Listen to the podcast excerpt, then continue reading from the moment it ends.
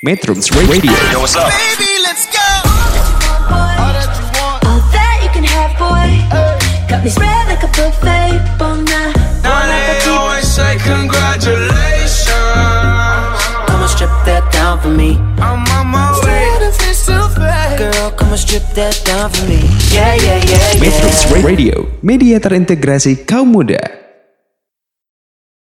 Assalamualaikum warahmatullahi wabarakatuh. Salam Bose, salam Go Green, dan salam sehat. Halo metronom, bersua kembali di udara bersama kami. Saya Rizky Firdausi, mengganti dulu Tiara Merdianti yang berhalangan hadir, dan di sini juga saya ditemani oleh Maui. Di Republik Bose, jadi trek abadi di atas sadel, Mentrum Radio, media terintegrasi kaum muda dalam menjelajah komunitas. Oke, terima kasih metronom yang telah mengunjungi web kami di www.mentrum.co.id dan telah mengunduh aplikasinya. Mentrum hadir di berbagai platform media, YouTube, Mentrum TV untuk artikel terkait di dunia sepeda. Liputan, opini, profil komunitas, dan sosok sepeda ada di kanal BAPE atau Bersepeda Itu Baik. Yang mau berinteraksi silakan hubungi nomor 085 621 21029. Nah, metronom, sekarang penggiat pesepeda memang lagi banyak berseliweran dan memenuhi jalan-jalan di perkotaan di setiap akhir pekan. Apalagi di masa new normal ini, selama pandemi COVID, telah terjadi euforia bersepeda baru sekarang. Jadi semua orang, bahkan yang belum punya sepeda pun jadi ikut-ikutan pengen punya sepeda nih sekarang-sekarang.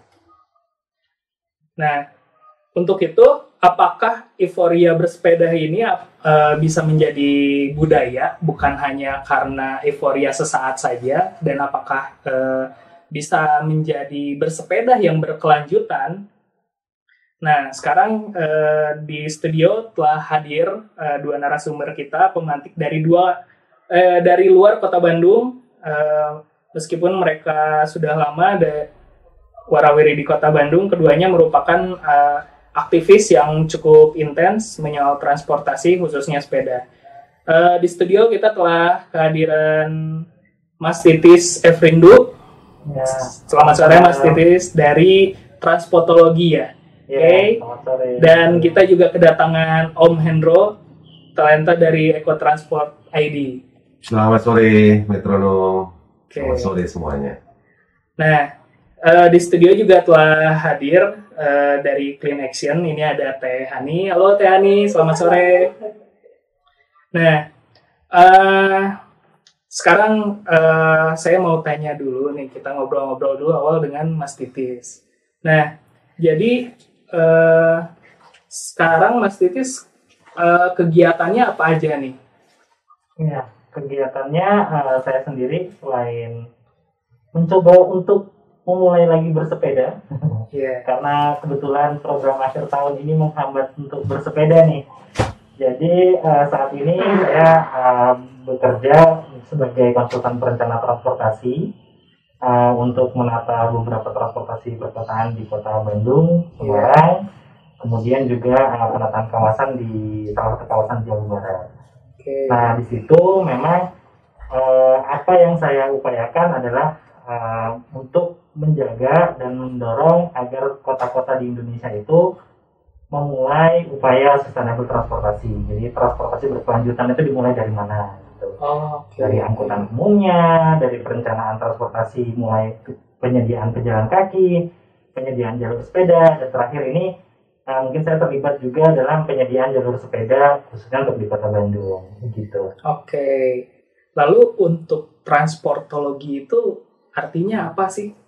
Oke, kalau transportologi ini bukan lembaga profit saya ya. Jadi saya bekerja sebagai konsultan perencana di perusahaan lain, sedangkan transportologi ini merupakan lembaga non-profit, di mana transportologi merupakan kanal diskusi. Jadi harapan kami, kanal-kanal diskusi mengenai perkotaan dan transportasi itu bisa diwadahi melalui forum-forum yang ada di transportologi. Harapan kami, ketika ada transportologi, kita bisa memberikan informasi, bisa tukar informasi, bisa sharing, saling belajar bagaimana caranya mewujudkan transportasi berkelanjutan di Indonesia, khususnya di perkotaan di Indonesia nih.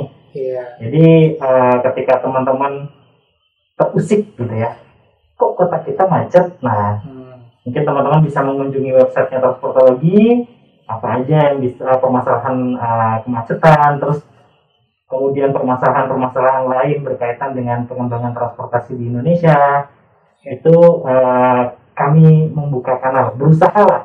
Yeah. Didampingi sama kanal-kanal lain, ada Ekotransport juga, yeah. Ada teman-teman di perkotaan yang lain yang mempunyai kanal-kanal mengulik masalah perkotaan. Oke, okay. Gitu. Jadi salah satu wadah bagi para pesepeda juga ya, nah, untuk transportasi bersepeda di dalam kota. Nah, Transportologi sendiri sudah berdiri berapa lama? Kurang lebih 3 tahun ya. Oh, 3 tahun mungkin dari 2017. Didirikan karena kami terusik sama gelisah tapi tidak ada temannya. Jadi kami berusaha menggait teman-teman baru untuk biar gelisahnya bareng-bareng gitu. Terutama kami memang mendirikan Transportologi pertama dari Solo. Yeah. Itu kegelisahan kami mengenai pengembangan perencanaan flyover baru. Nah, Bandung mau lagi mulai nih. Iya. Jadi semoga teman-teman Bandung ada yang gelisah-gelisah juga. Dan memang ada beberapa flyover baru di Bandung ya. Iya. Betul. Sudah OTW dibuka nih. Nah, lalu gerakan apa saja nih yang sekarang lagi diusahakan atau lagi dibangun dan juga yang kedepannya mau digarap kira-kira apa aja nih? Sebenarnya tahun 2020 ini merupakan tahun yang ajaib buat kita semua, sehingga banyak sekali agenda yang cukup tertunda. Oleh karena itu yang bisa kami lakukan sejauh ini hanya tukar pikiran dalam podcast, yeah. Dalam ketika diundang dalam diskusi seperti ini. Nah, ini hanya jadi media-media kanal kami. Selebihnya mungkin kami bisa berinteraksi melalui media-media sosial. Banyak kegiatan yang diskusi yang seharusnya bisa kami laksanakan atau riset-riset yang kami ingin lakukan tapi terkendala oleh kondisi pandemi ini. Oke, mantap juga ya program-program yang sekarang lagi berjalan itu juga membuka diskusi ini bagi siapa aja yang mendengar bersama Transportologi ya. Betul. Oke. Nah, sekarang kita berlanjut nih ke narasumber satu lagi dari Om Hendro. Halo Om Hendro. Halo. Selamat sore. Sore juga. Nah, jadi ekotransportasi ID ini tuh dia apa sih? Ekotransport ID itu dulu lahirnya namanya Bandung Ekotransport. Karena lahirnya di Bandung. Itu saya sebagai warga masyarakat biasa, bahkan waktu itu belum bersepeda, jadi sama gelisahnya. Kalau Mas Titis itu kerennya transportologi itu karena dia punya kajian, punya dasar, punya data, kami punya gerakan. Gitu. Jadi saya dan kawan-kawan itu melihat bahwa wah gila ya, Bandung macet ya, nggak cuma di Bandung, hampir semua kota gitu, kecuali dari saya. Hampir semua kota itu rata-rata problemnya adalah macet. Yeah. Dan susah betul. Ini kalau kota untuk manusia itu yang jalan, itu kota itu untuk manusia, bukan untuk kendaraan. Kepengennya kan demikian, tapi kok macet. Terus apa yang bisa kita lakukan? Ada dong jargon-jargon yang mudah kita temukan gitu.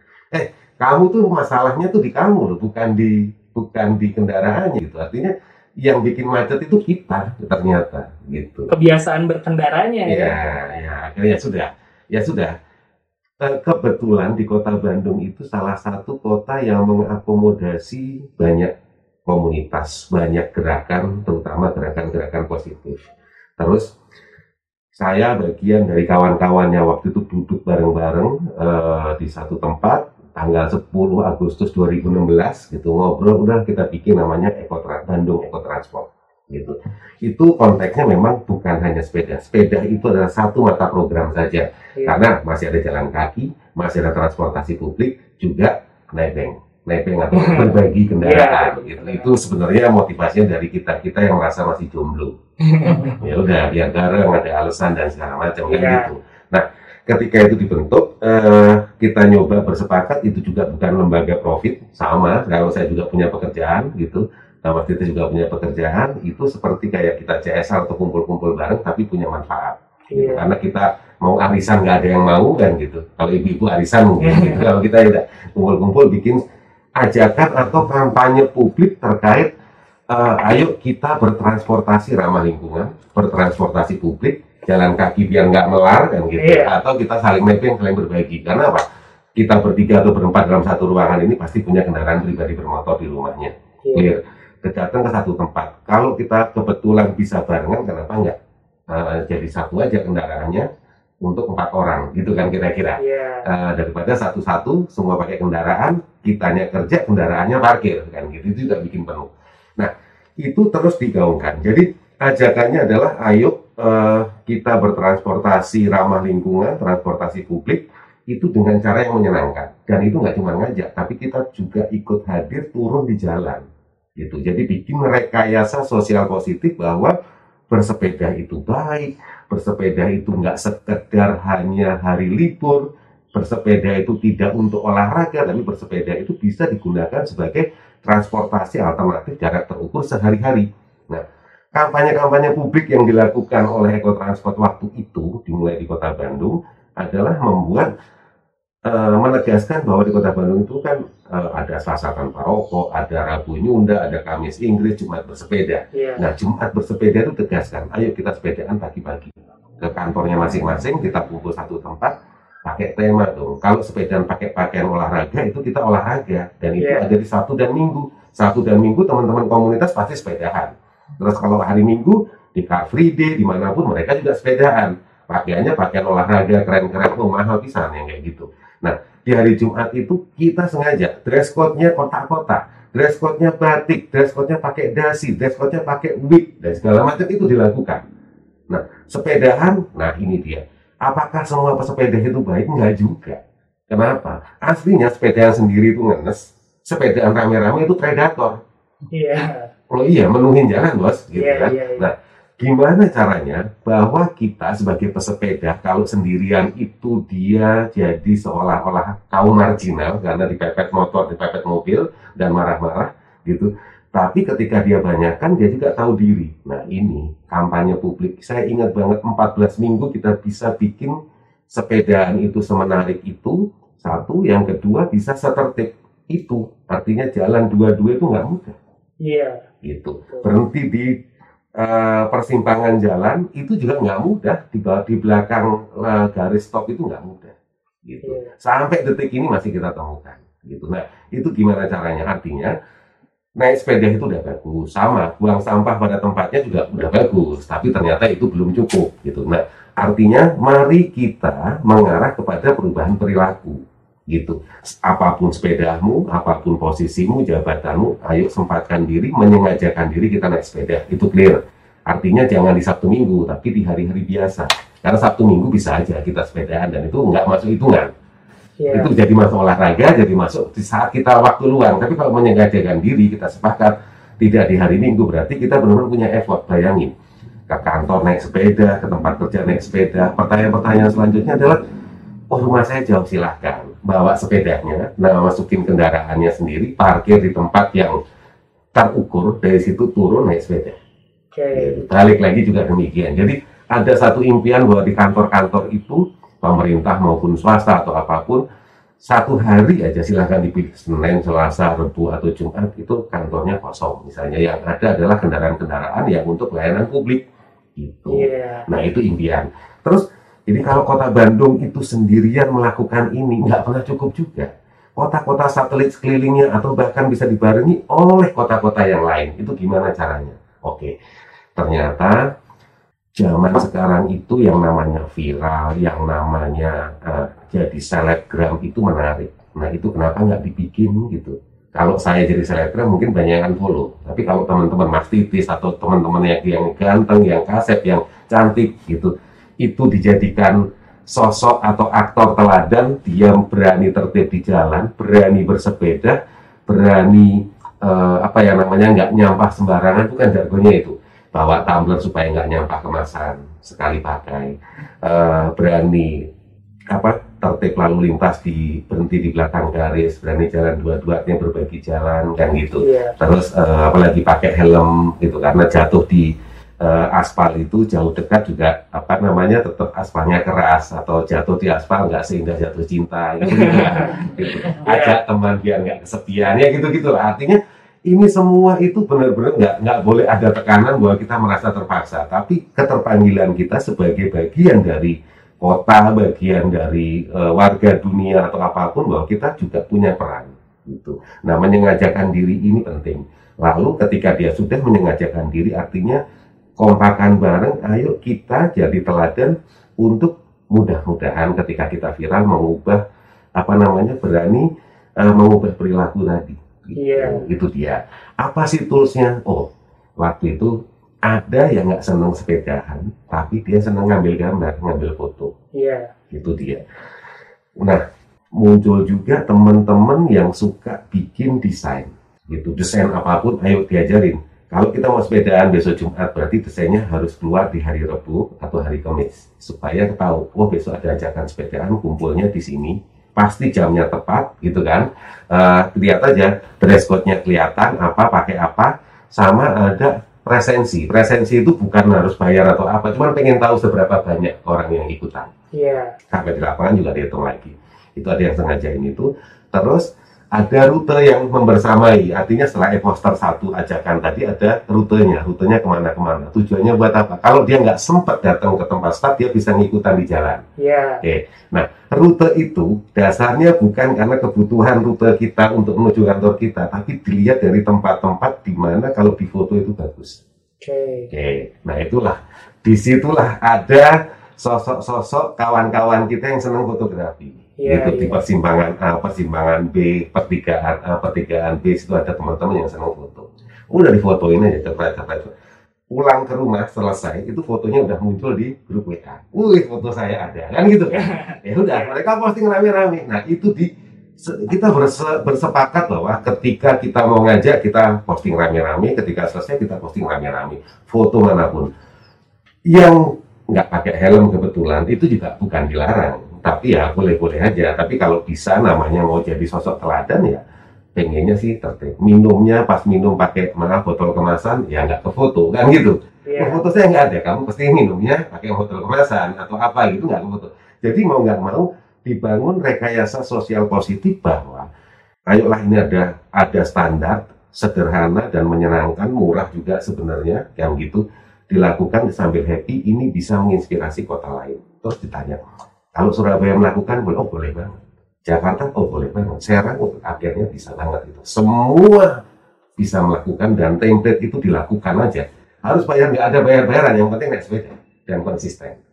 Dan kita keliling akhirnya ke kota-kota yang memang punya semangat yang sama. Sama seperti yang dilakukan Mas Titis. Gitu kira-kira. Kalau kita pengen tahu materi atau sebenarnya naik sepeda yang benar itu kayak apa kajiannya, kita tanya beliau. Tapi kalau pengen beliaunya stres bikin kajian atau diskusi, sepedanya bareng kita. Gitu kira-kira Mas. Biar seru. Oke, penjabaran yang menarik ya dari Om Hendro, di mana kita bisa membudayakan bersepeda dengan cara yang menyenangkan dan lebih mudah diterima oleh masyarakat. Nah, metronom, kita jeda sejenak sambil mendengarkan dua buah lagu. Di sesi selanjutnya kita akan bahas soal aktivitas bersepeda.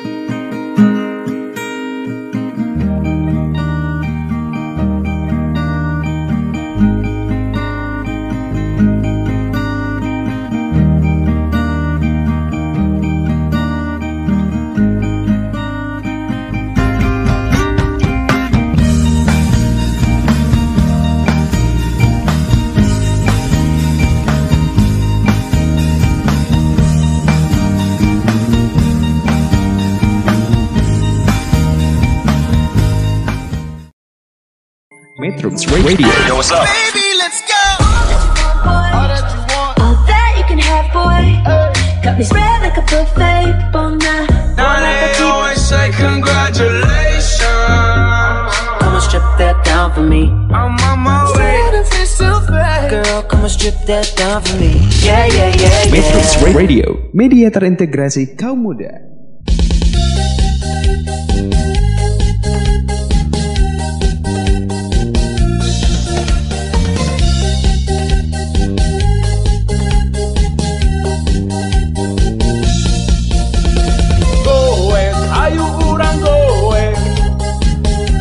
Jaga kesehatan jadi kebutuhan kowe, ayo kurang kowe. Jalurkan hobi bari, panjangkan babarayaan. Media terintegrasi kaum muda. Metronom Republik Bose jadi track abadi di atas adalah Mentrum Radio, media terintegrasi kaum muda dalam jelajah komunitas. Masih bersama saya, Rizky Firdausi, dan saya ditemani oleh dua narasumber kita hari ini, ada Mas Titis dan juga Om Hendro dari Transportologi dan juga Ekotransport. Oke, sekarang saya mau ngajak buat diskusi bareng nih. Pertanyaannya adalah, sampai hari ini, apa kabar persoalan transportasi di Indonesia? Kira-kira apa nih yang masih jadi persoalan? Semuanya persoalan. Jadi kalau menurut saya persoalannya bukan semakin berkurang, semakin bertambah. Tapi opsinya juga semakin banyak. Jadi kenapa semakin bertambah? Kalau kemacetan gitu ya. Zaman dulu orang mau bilang, "Wah, ini macet. Oh, itu macet. Itu macet." Kota-kota yang dulunya tidak macet, bahkan orang-orang misalnya liburan ke Jogja, "Ah, enaknya Jogja, enggak semacet Jakarta." Ah, enaknya Bandung, nggak semacet Jakarta. Tapi sekarang semuanya bilang macet. Dan akhirnya kemacetan itu jadi persoalan bersama. Yeah. Belum lagi di kabupaten-kabupaten. Kita mau ke Lembang misalnya, udah masuk kabupaten. Itu juga udah macet kan? Nah, akhirnya semakin banyak persoalan ini. Yang pertama kali kita harus lihat, apa permasalahan transportasi itu? Apakah hanya kemacetan? Ada yang sering dilupakan, yaitu permasalahan lainnya. Keselamatan, kecelakaan jalan, ya kan? Kemudian polusi udara. Yeah. Kalau zaman dulu orang naik motor pakai masker, itu jarang banget. Kalau sekarang udah pakai masker, bukan hanya karena pandemi ya, karena takut kulitnya gosong. Kalau saya Om Hendro sudah gosong dari dulu ya Om ya. Jadi tidak perlu takut. Iya, ini kaos putih nih sebenarnya. Aslinya putih. Jangan-jangan kita bertiga ini sudah gosong nih kelunturan. Jadi kita memang anak yang sering main keluar ya. Yeah. Jadi tidak hanya itu polusi udara. Berapa kerugian yang kita alami dari kesehatan kita? Yeah. Nah, akhirnya tidak hanya mengganggu stabilitas ekonomi saja karena ada kemacetan, tapi mengganggu sampai ke kesehatan. Yeah. Nah, termasuk juga ke depannya bagaimana kualitas hidup kita tergantung semuanya dari transportasi. Ketersediaan transportasinya, penanganan manajemen transportasinya, penanganan kecelakaannya, bagaimana kita bisa menjamin diri kita terhindar dari kecelakaan. Nah, kemudian polusi udara yang tidak kelihatan sama kayak COVID sekarang. Ada yang percaya bahwa ada perubahan iklim itu akan mengganggu kehidupan kita kelak. Bukan hanya kehidupan kita, tapi anak cucu kita kelak. Tapi siapa yang percaya dengan perubahan iklim? Kalau wujudnya saja tidak ada. Mungkin sudah banyak teman-teman metronom ya, nom-noman metron yang sudah paham soal perubahan iklim. Tapi bagaimana mereka mau bertindak untuk mengurangi dampak iklim itu? Apakah sudah dimulai? Apakah sudah dimulai dengan berjalan kaki? Ke toko sebelah pakai jalan kaki, belum tentu. Ke tempat pacar bawa sepeda, jarang tuh. Karena banyak orang yang menganggap bahwa ketika mengunjungi pacar itu harus gereng-gereng yang keren, gitu, yang suaranya ngedung-dung-dung untuk ke warga-warga sekitar diganggu gitu. Tapi padahal jarang banget. Ada yang boncengan pakai sepeda, atau berduaan pakai sepeda. Nah, romantisme kayak gitu nggak ada. Belum ada bayangannya bahwa ayo kita pacaran sambil berkegiatan ramah lingkungan. Wah, belum muncul tuh di apa ya, di budaya sosial kita.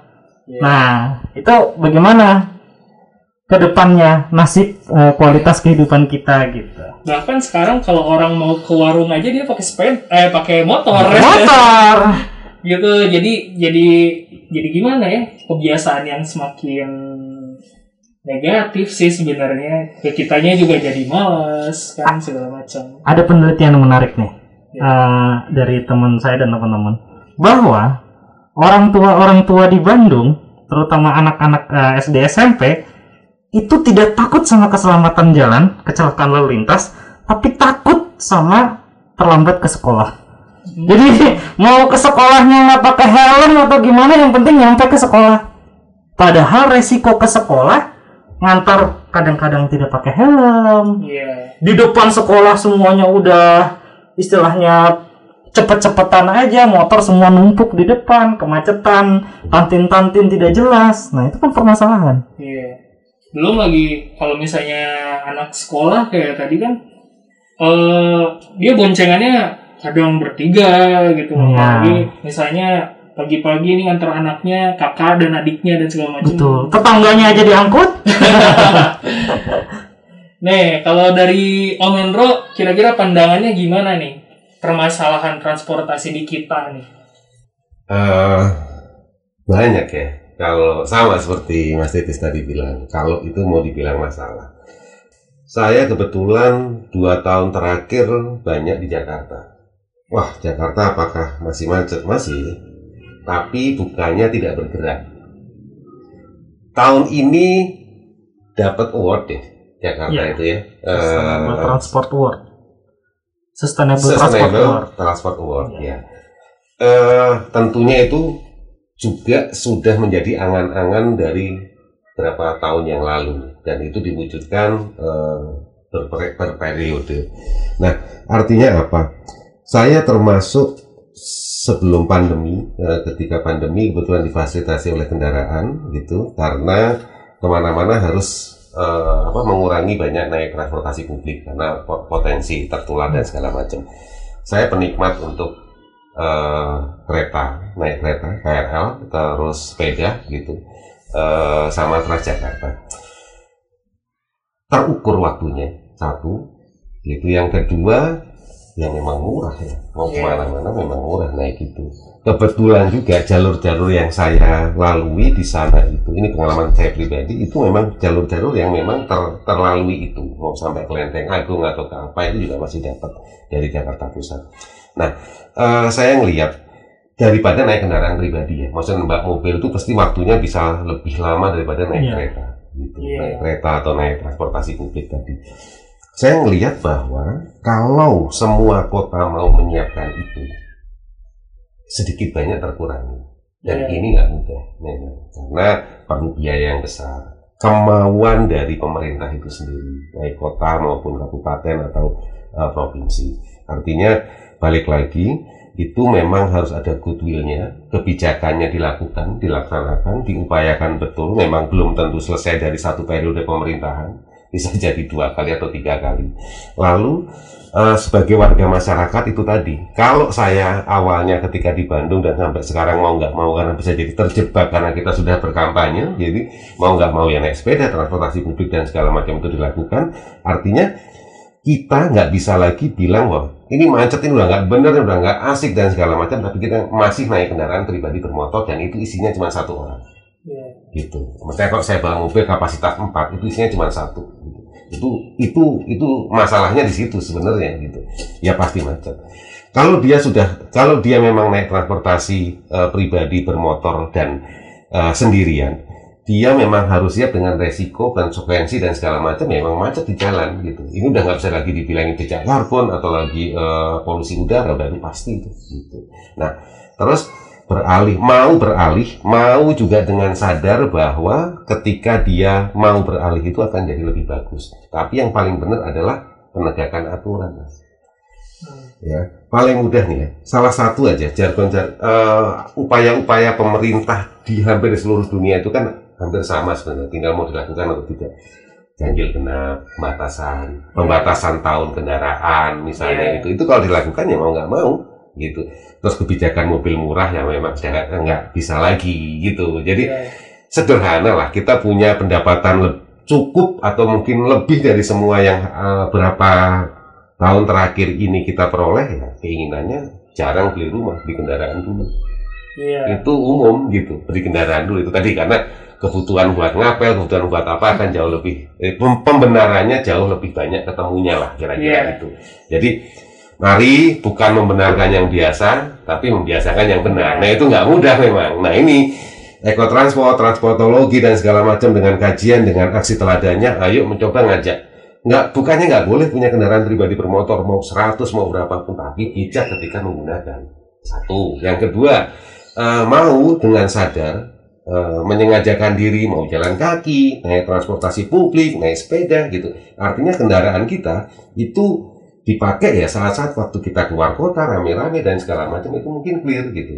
Rugi ya rugi pasti kalau kamu nggak, kalau merasa itu ya itu bagian ya, maksudnya bagian dari konsekuensi ya gitu. Baru harusnya dipakai tiap hari. Kalau hujan misalnya ya itu boleh lah, tapi konteksnya nggak bisa kalau sendiri, karena hujan ya semua orang mesti hujanan. Ini jauh lebih bagus ini hujan air. Kalau zaman dulu, zaman perjuangan, hujan peluru bos. Lebih beresiko di jalan. Dihujani kenangan masa lalu kan? Bertubi-tubi. Gitu kira-kira. Itu kalau mau bicara persoalan kan gitu. Nah ini yang tadi jadi salah satu persoalan sebenarnya kan, ketika kita di jalan tuh dengan kemacetan, sisi lainnya adalah ini apa sih, polusi kebul atau di kota-kota besar apalagi ya. Nah sekarang lagi euforia bersepeda kan, lagi rame bahkan untuk beberapa bulan terakhir kayaknya nggak setiap weekend pun orang-orang banyak bersepeda. Nah kira-kira dengan euforia banyak bersepeda ini tuh apakah dia bisa mengurangi tadi polusi, berdampak mengurangi polusi, atau bahkan COVID-19 sendiri nih, entah apakah bersepeda jadi lebih sehat atau malah jadi beresiko juga nih. Kira-kira gimana nih tanggapannya? Oke. Sebelum masuk ke sepeda nih ya, saya mau merunut lagi ya. Jadi sebelum masuk ke sana kita ngomongin pelayanan transportasi. Kenapa semua ini permasalahan transportasi itu terjadi? Karena banyak pelayanan transportasi tidak terpenuhi. Seharusnya transportasi itu bisa disediakan oleh publik, transportasi publik gitu ya, diakomodasi oleh transportasi publik yang disediakan oleh pemerintah. Dengan apa? Angkutan umum. Nah, kualitas angkutan umum sekarang di berbagai kota di Indonesia ini kan tidak bisa menjamin banyak. Kecuali kalau kita ngomong antar kota, antar provinsi ya, itu banyak bis yang bisa menjamin tepat waktu, harga jelas, layanan enak gitu ya. Kereta juga sekarang sudah seperti itu. Nah, tapi bagaimana kita bisa mendapatkan layanan yang murah? Nah, layanan-layanan transportasi ini dapat dari apa? Berbagai moda transportasi. Kita ngomongin tadi angkutan umum yang bisa disediakan. Nah, kemudian apalagi yang selain angkutan umum? Tidak ada lagi yang bisa disediakan untuk publik kecuali layanan-layanan transportasi pribadi. Akhirnya semua memilihnya menggunakan motor, menggunakan mobil. Tapi kalau kita ngomong layanan transportasi pribadi, masih ada satu opsi, yaitu jalan kaki dan bersepeda. Jalan kaki ini sebenarnya bisa dengan apa? Balik pelayanan berkaitan dengan infrastruktur pejalan kakinya tersedia. Jadi ada pejalan kaki yang nyaman, teduh, tidak jatuh karena banyak lubang gitu ya, atau tidak licin karena memang tidak terawat sampai lumutan gitu, atau bahkan tidak terganggu dengan PKL-PKL yang ada. Nah, kita masih ada satu opsi yang mungkin, terutama untuk di kota Bandung, yaitu sepeda. Nah, opsi inilah yang sebenarnya dilihat ketika masa pandemi ini. Naik mobil bisa, tapi semuanya sudah macet. Kalau mau naik motor, boncengan, naik daring ya, ojol dan sebagainya juga tidak bisa, maka muncullah opsi-opsi bahwa sebenarnya kita bisa bersepeda sekaligus untuk olahraga. Dan tiba-tiba tiba-tiba bertaburanlah orang-orang bersepeda Tidak hanya 1.000, 2.000, puluhan ribu. Bahkan kalau di Bandung bisa 10.000, 20.000.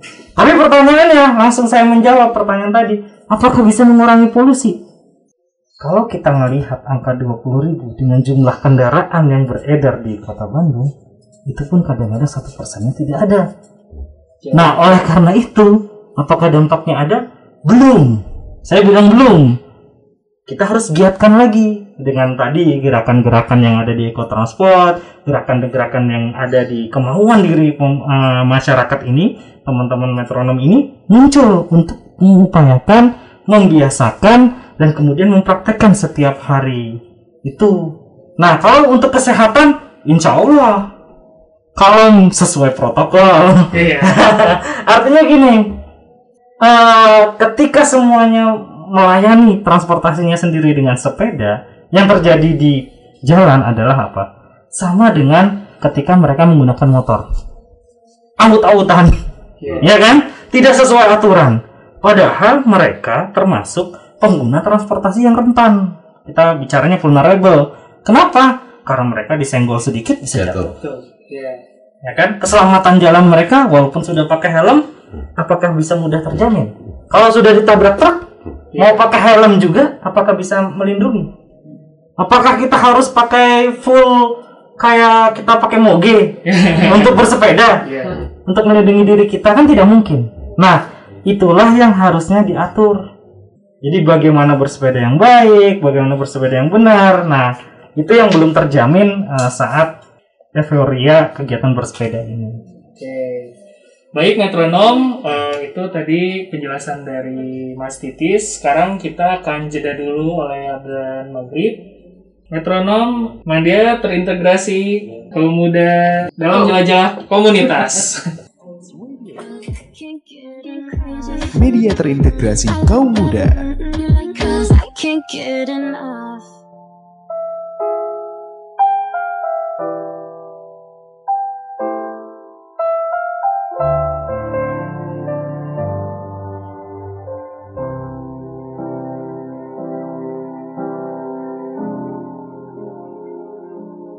Bila saat ini tetes air mataku jatuh di pelukmu, yang terakhir bagiku. Mentrum Radio. Yo, what's up? Baby, let's go. All that you want, all that you can have, boy. Got me spread like a buffet, bon night. Now they always say congratulations. Strip that down for me. I'm on my way.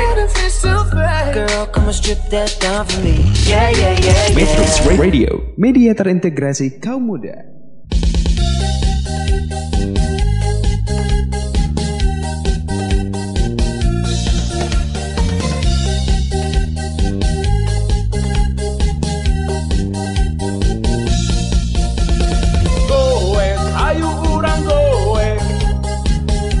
Jaga kesehatan menjadi kebutuhan kowe, ayo kurang kowe, jalurkan hobi bari, panjangkan babarayaan.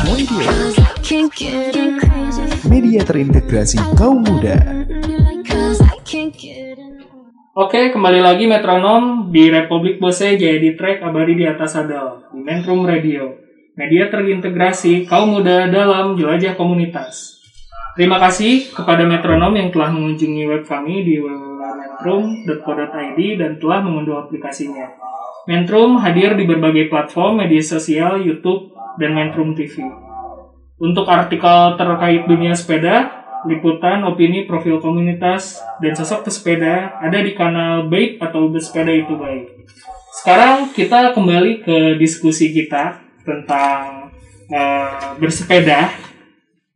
Upaya-upaya para penggiat sepeda harian atau aktivis transportasi berkelanjutan seperti jenengan-jenengan ini agar bisa bersepeda, bergerak, menjadikan sepeda sebagai moda transportasi itu sejauh ini apakah sudah berhasil atau masih harus berjuang lebih panjang lagi nih? Kalau dibilang berjuang, saya menolak lah. Karena berjuang itu kayaknya ngenes ya, susah gitu, tapi lebih suka berprogres. karena sebenarnya bersepeda itu menjadi bagian atau cara hidup. Yeah. Bukan lagi sepeda itu kayak beban terus kita butuh transportasi. Oh, enggak, sepeda itu kayak kita apa ya? Salah satu mengucapkan terima kasih kepada Tuhan itu adalah dengan menjaga alam sekitar. Dan apa gitu? Apakah cukup dengan nyimpen sampah pada tempatnya? Oh, enggak. Sampai ke seluruh perilaku. Alam itu akan jaga kita ketika kita juga jaga alam. Nah, konteksnya ketika kita bersepeda itu saya merasa berkontribusi terhadap alam karena minim polusi gitu. Sedikit banyak ngurangin macet dan segala macam. Jadi ini adalah bagian dari cara hidup saya. Nah, kalau ini semuanya sepakat, ayo. Either itu 20.000 atau satu Indonesia itu. Kalau teman-teman Indonesia bersepeda itu bilang, itu muncul Indonesia bersepeda itu karena rata-rata di 514 kota kabupaten se-Indonesia itu ada 21, ada 22, ada 23, bahkan 25 kota kabupaten itu juga melakukan gerakan yang sama dengan nama yang berbeda-beda. Yeah. Contoh Bandung Night Ride, Jakarta Night Ride, Surabaya Night Ride, Jombang Night Ride atau apapun gitu. Bahkan ada Jombang bersepeda, Surabaya bersepeda atau apapun, terserahlah apapun namanya, intinya mereka bersepeda dengan perilaku yang benar, enggak nyampah. Ketika ini semua sepakat di satu hari, wah itu luar biasa. Yeah. Bisa jadi itu kalau dilihat persentase belum ada apa-apanya. Ini kalau sekali terus saja. Apakah kita perlu misalnya 1 bulan 1 kali itu menjadi ketetapan bahwa kita sepakati aja. Misalnya sebut tanggal 21, setiap tanggal 21 kita semua se-Indonesia sepedaan. Itu kan keren. Yeah. Setiap bulan, apapun harinya misalnya. Keren bos itu menurut saya gitu. Atau Car Free Day itu semua tempat ada dan benar-benar gitu. Itu dilakukan gitu. Nah, ini yang memicu. Jadi sebenarnya kebersamaan, people power, terus kampanye publik ini dibarengi dengan terutama data dari kawan-kawan transportologi, terus advokasi juga dari kawan-kawan Bike to Work gitu. Yeah. Bike to Work Indonesia itu melakukan advokasi pada pemerintah, bahkan bisa masuk ke DPR, masuk ke parlemen untuk bisa ikut campur dalam konteks undang-undang gitu. Supaya juga mendapatkan tempat gitu. Kita menegaskan sebagai warga masyarakat, kita juga ikut mensupport, mendukung bahwa kita itu ada di jalan. Yeah. Gitu. Tentunya, ayolah kalau sekarang konteksnya di pandemi ini semua euforia seperti itu ya sudah biarin aja. Ini juga kita telat dan kecolongan. Pengennya mereka bersepeda pada saat kita mau. Oh bukan. Kita bersepeda pada saat semua infrastruktur siap. Nggak bisa. Mari kita bersama maju. Mari kita bersama bergerak. Kita yang misalnya bersepeda, pemerintah yang nyiapin infrastruktur, ayo siapin infrastruktur. Teman-teman yang memang fokus kepada transportasi misalnya, kasih nasihat, kasih masukan dengan cara yang menyenangkan. Kira-kira itu, dua arah. Hadir terus dari media sosial, bisa masuk ke parlemen, bisa masuk kepada pemerintahan dan segala macam. Ini sudah, menurut saya, ini ruang yang terbuka, ini ruang yang menyenangkan, bahwa keterlibatan dari masyarakat, pemerintah, pelaku usaha dan media itu berjalan, maka perubahan akan jauh lebih cepat. Nah, seperti apa kekurangan-kekurangannya sama seperti jangan mengutuk kegelapan, tapi mari kita menyalakan lilin. Nah, kira-kira gitu. Jalannya. Siap. Nah, untuk itu sendiri, kira-kira nih penilaiannya ya, kalau kesadaran masyarakat ini sejauh ini tentang euforia sepeda, apakah bisa berlanjut menjadi bersepeda yang berkelanjutan kira-kira menurut Mas Titis atau dari Om Hendro? Kira-kira memungkinkan nggak tuh? Sangat mungkin. Saya positif untuk itu. Saya melihat untuk saat ini baru mencoba. Yang mencoba aja udah banyak. Yeah. Karena memang harus ada kontinuitasnya.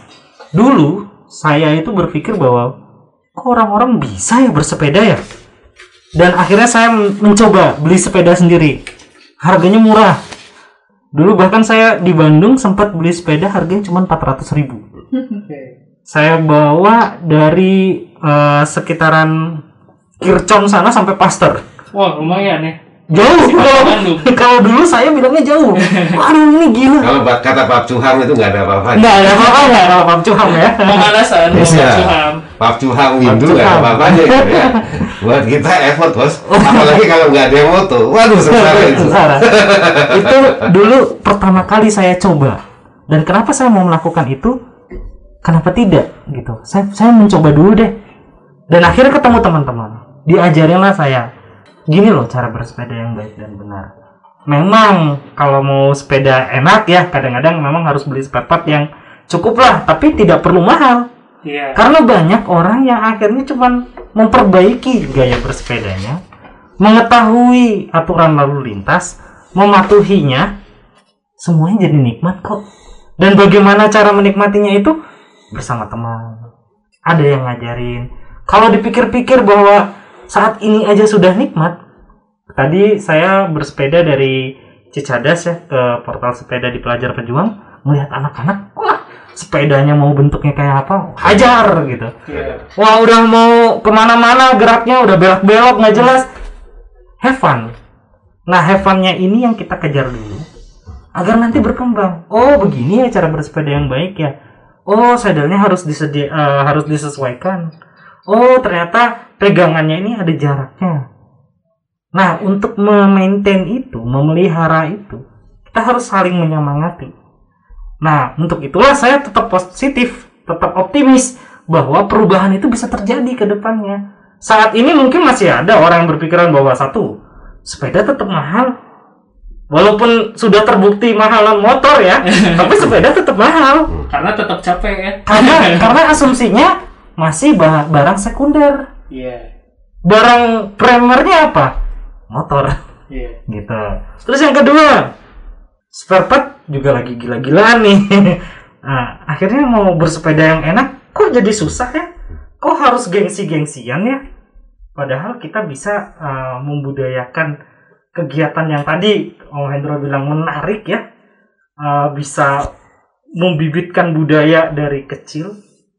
Jarang kan kita sekarang melihat anak-anak ke sekolah bersepeda. Semuanya dibudayakan diantar jemput orang tua.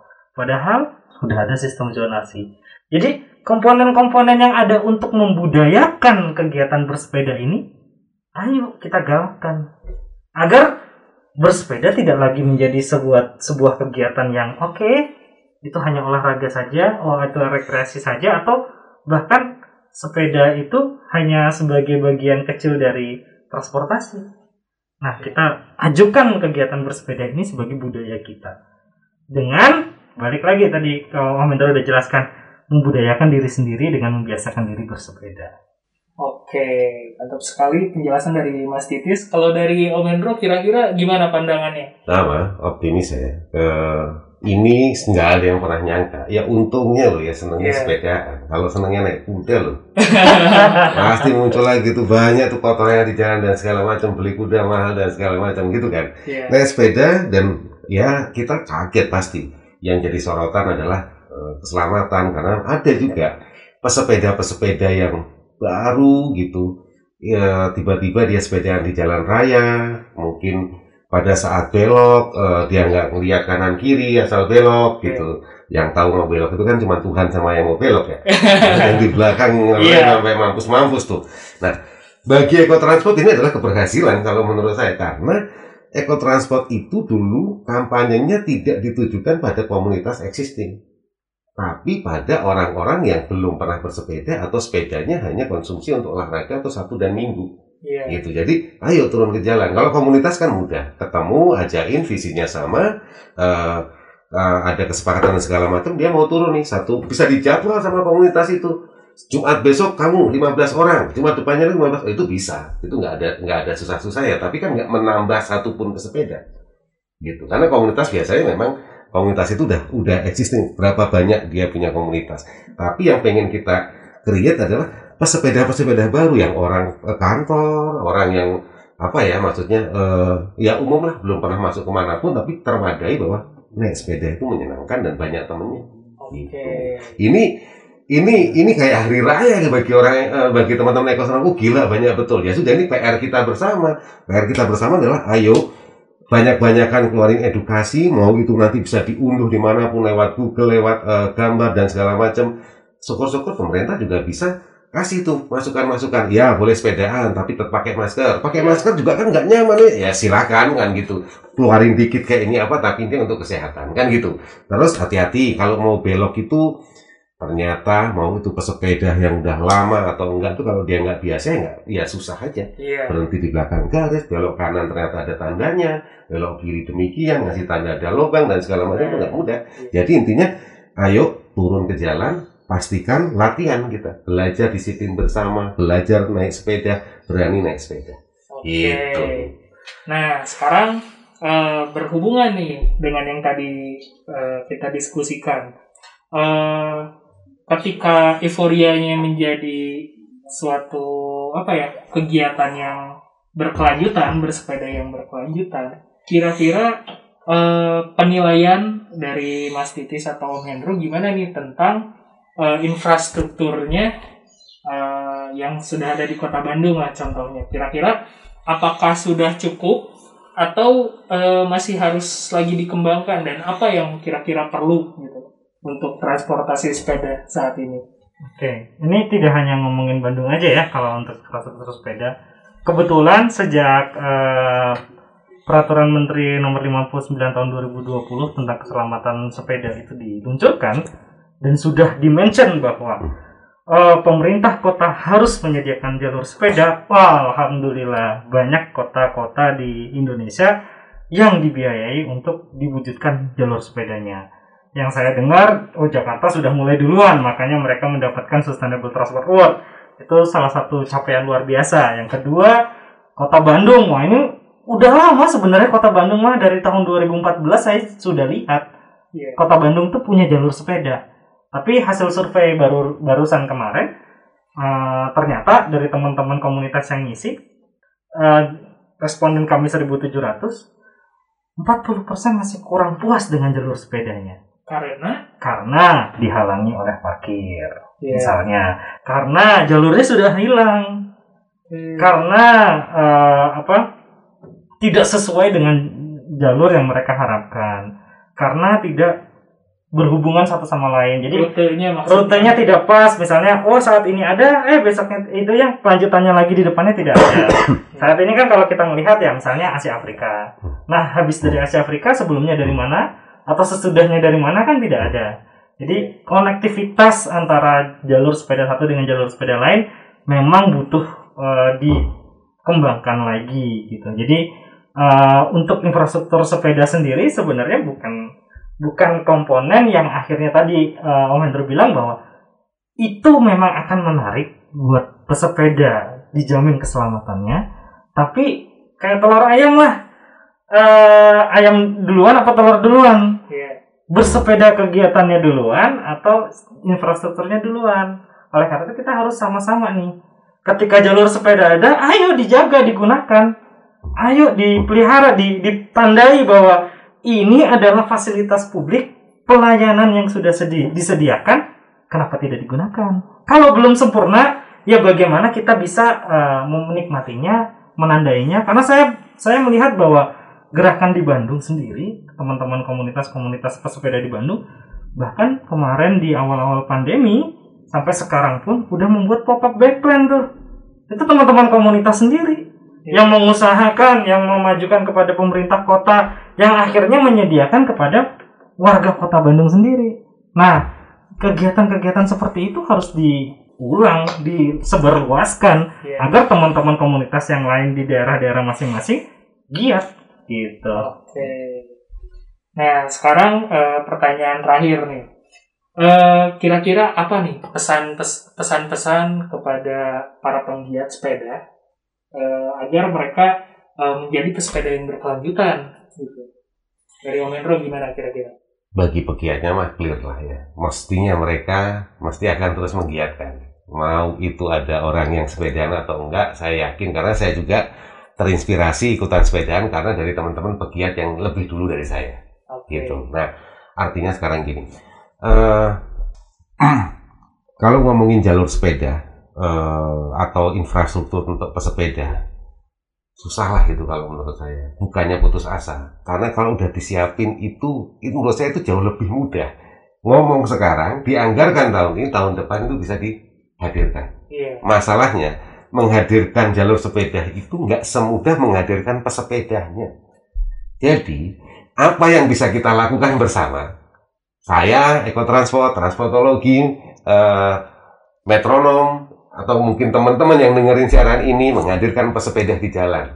Gitu. Untuk menghiasi jalur sepeda itu ditegaskan ada. Kalau nunggu itu sampai bisa ideal, yang ngomong ideal kita memperjuangkan sekarang nggak akan pernah dapat. Mungkin teman-teman yang berikutnya, karena beda-beda gitu. Yang lewat Jago itu dulu masih asik naik sepedaan, sekarang udah bisa jadi nggak asik. Jangan lewat situ lah, jalurnya lewat kanan, jadi nggak akan pernah ketemu gitu. Artinya PR-nya jauh lebih benar adalah, kalau menurut saya adalah pemerintah tuh nggak akan susah menghadirkan. Setahu saya itu simple gitu. Saya bikin anggaran tahun sekarang, tahun depan bisa dihadirkan, meskipun itu tentu banyak ngobrol lah, kajiannya, kaidahnya dan segala macam itu akan dipenuhi. Sesederhana itu bisa dihadirkan. PR yang paling besar adalah mengubah mindset bahwa sepeda itu adalah bukan barang mahal, tapi justru itu menjadi alternatif utama untuk membangun kota ini jadi lebih layak gitu, bumi dari polusi gitu, macet dan segala macam, dan lebih bahagia kira-kira. Okay. Itu PR lebih besar kalau menurut saya. Mari bergerak bersama. Kalau dari Mas Titis gimana nih pesan-pesannya? Okay. Pesannya. Sebenarnya ini mengutip ya, banyaklah yang sudah ngomong seperti ini. Kota yang baik itu adalah kota yang ramah buat kaum-kaum yang rentan, yaitu anak-anak, jalan kaki, difabel, betul, lansia. Nah, itu tuh harus diwujudkan. Dengan caranya gimana? Salah satu yang bisa mewujudkan itu adalah sepeda. Ketabrak sepeda sama ketabrak motor beda rasanya, bro. Ketabrak sepeda sama ketabrak mobil juga beda rasanya. Terus kemudian yang kedua adalah dengan bersepeda. Apakah semua bisa tercapai? Bisa. Saya sudah membuktikan dari tahun 2017 bahwa untuk di kota Bandung, bersepeda dari titik A sampai ke titik B dengan naik mobil titik A ke titik B sama. Saya sudah buktikan itu. Misalnya contoh nih, veteran ke Bupati Bogor. Naik Grab 30 menit, saya naik sepeda sama. Ya kan? Kedua, kemarin, saya dari mana? Bubur Kelana, di mana tuh ya? Di daerah itu ke Cicadas. Ya. Itu sekitar 30 menit saya naik ojol ya. Teman saya bersepeda. Sama, nyampainya benar-benar sama. Dan apakah itu macet? Tidak macet. Nah, itu yang sebenarnya harus jadikan pemicu ya. Wah, ternyata yang kita permasalahkan soal waktu tidak. Kalau capek, lelah, itu tergantung dari bagaimana kita maintain jarak, kemudian bagaimana kita mengatur nafas dan sebagainya. Tapi bisa. Nah, ketika optimisme ini ada, kenapa kita tidak membuat kota yang ramah untuk diri kita, keluarga kita, dan masa depan anak cucu kita. Oke. Gitu. Baik, demikian Metronom di Republik Boseh kali ini. Terima kasih kehadirannya Mas Titis, Om Hendro. Siap. Sehat selalu. Di Mentrum Radio, media terintegrasi kaum muda dalam jelajah komunitas. Mentrum Radio. Yo, what's up? Baby, let's go. All that you want. All that you can have, boy. Got me spread like a buffet, bon night. Now they always say congratulations. Come and strip that down for me. I'm on my way. Girl, come and strip that down for me. Yeah, yeah, yeah, yeah. Metrox Radio, media terintegrasi kaum muda.